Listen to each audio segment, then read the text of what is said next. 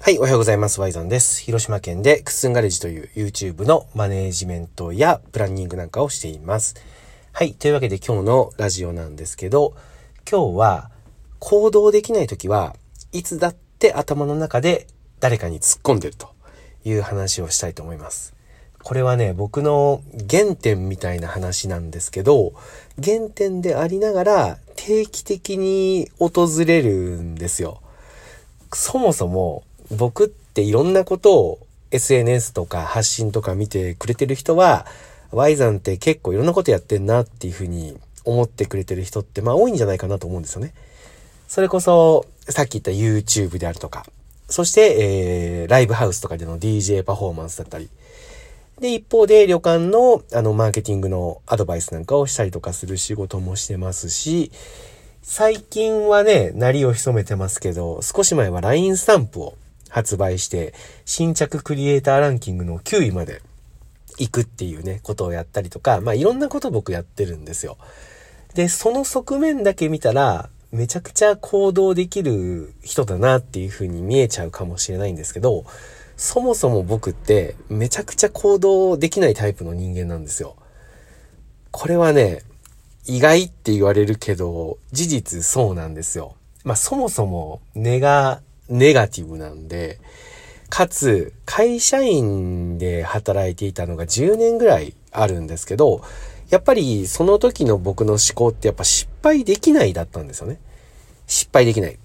お客さんに失礼があっちゃいけないから失敗できないし、やっぱり会社の中で失敗するといろんな人に迷惑かかるから失敗しちゃいけないと。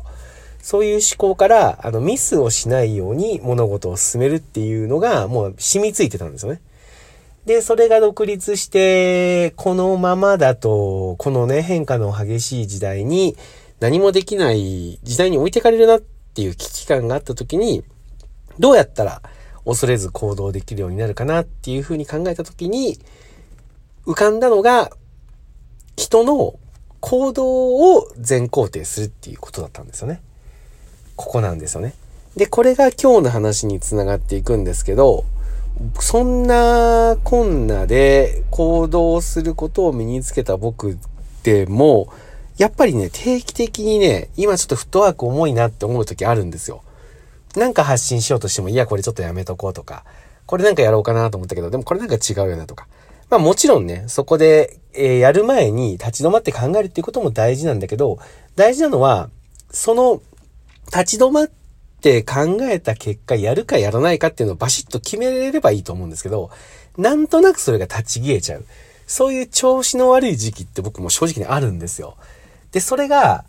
そんな時に、そういうのに陥った時に、いつだって思い出すのが、誰かのことね、突っ込んでないか。ここなんですよね。大体そういう調子が悪い時は、頭の中で僕誰かにやっぱ突っ込んでるんですよ。けど、ここをチェックしようっていうのも決めてるので、すぐに、あ、これ今、あの、落ちてんなと。行動できないダークサイドパターンに落ちてんなっていうのに気づくんですよね。SNS やっぱ結構、ほとんどの人が最近見るじゃないですか。ね、Twitter、Facebook、Instagram なんかを見てて、いろんな人がいろんなことしてますよね。で、それに対して、こんなしょうもねえことやってとか、これ絶対失敗するよとか、うわ、これかっこ悪いなとか、そういうツッコミを頭の中に描いてたら、これ、イエロー信号、イエロー信号、イエローカード、イエローカードなんですよ。完全に。もうもうほぼほぼレッド寄りのイエローですね。頭の中で誰かの行動に対してそういう風に突っ込んでると、結局、それを本人に伝えなかったらいいとかっていう話じゃなくて、頭の中で自分が聞いてるわけじゃないですか。それが蓄積されていけばいくほど、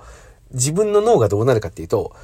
失敗したり滑ったらかっこ悪いっていうことが頭に染みついていくんですよ。それが続くと、絶対にじゃあそれはできない、失敗できない、恥ずかしい思いしたくないっていうことが自分の頭の中でどんどんどんどん大きくなって、結果絶対に成功することじゃないと動けないみたいなことになるんですよ。ここがね、やっぱり定期的に落ちちゃうんですよ、僕も。恥ずかしい話ですけど。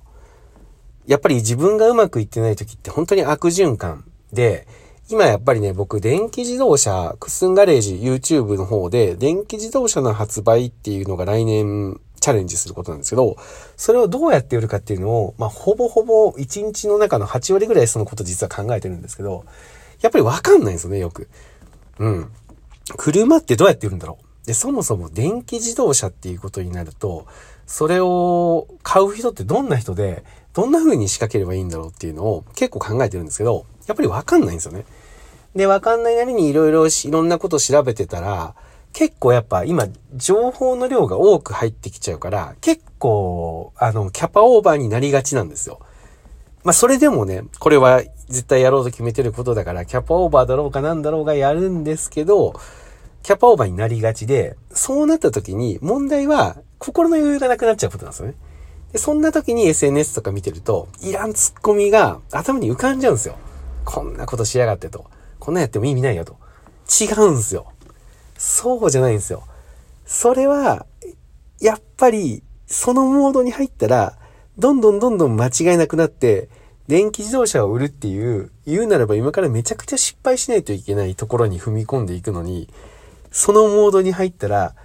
正解を見つけないと何もできなくなっちゃうんですよね。けど正解っていうのは失敗しながら見つけていくものだから、僕は今から色々間違ったり失敗しないといけないんですよね。ここの歯車って結構合わない時があるんですよね。だけど、この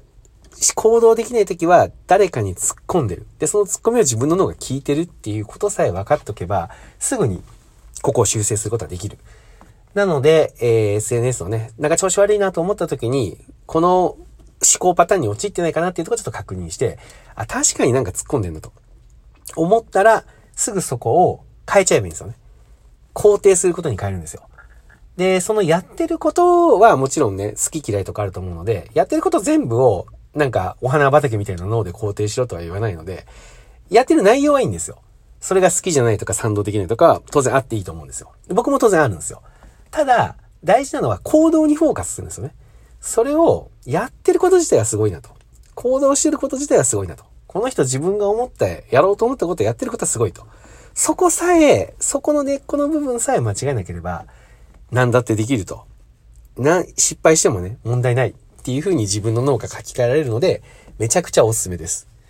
はい。というわけで、今日はまあマインドセットの話だったんですけど、これはね、本当にすごい大事なことなんで、何度か僕も YouTube とか、えー、このラジオトークでもね、話したり、ブログにも書いたりしてるんですけど、改めてもう一回話させていただきました。何かの参考になれば嬉しいです。はい。では今日も頑張っていきましょう。ありがとうございます。ワイさんでした。またね。